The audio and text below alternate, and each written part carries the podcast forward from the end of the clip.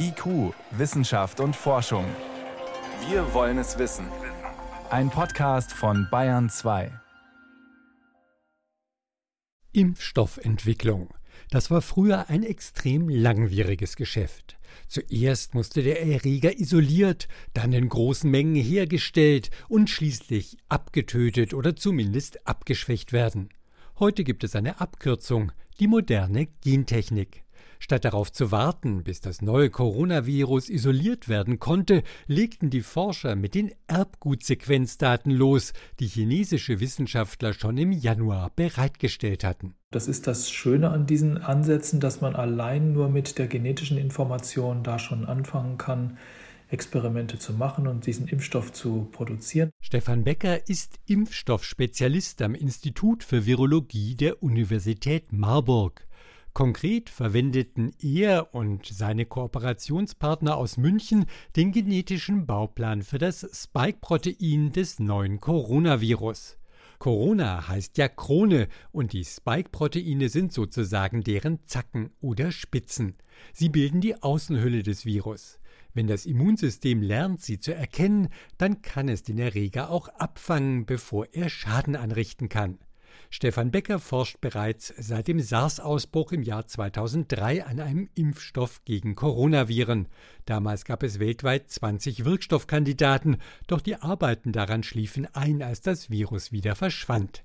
2012 bekam das Feld mit dem Auftreten des MERS-Coronavirus im Nahen Osten neuen Schub. In Marburg wurden seinerzeit Impfstoffkandidaten gegen beide Erreger entwickelt.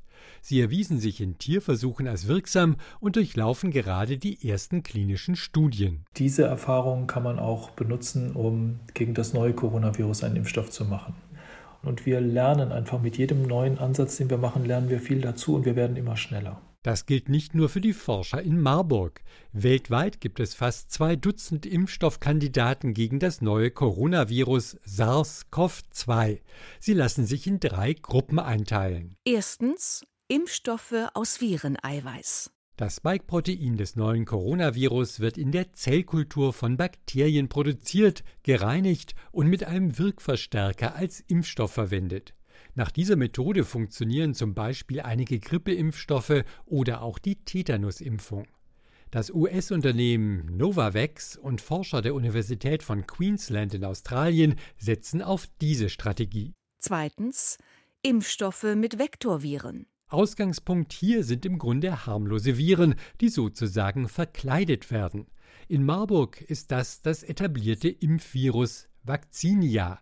Andere Forscher arbeiten mit einem abgeschwächten Impfstamm des Masernvirus oder dem Atemwegserreger RSV. In das Erbgut der Vektorviren bauen die Forscher das Gen für das Spike-Protein des neuen Coronavirus ein.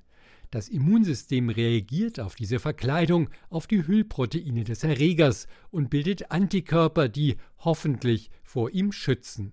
Neben der Universität Marburg gehen auch das amerikanische Pharmaunternehmen Janssen und Wissenschaftler der Universität Oxford diesen Weg. Drittens Impfstoffe aus Erbsubstanz. Diese Methode ist ganz neu und wird unter anderem vom Unternehmen CureVac in Tübingen vorangetrieben.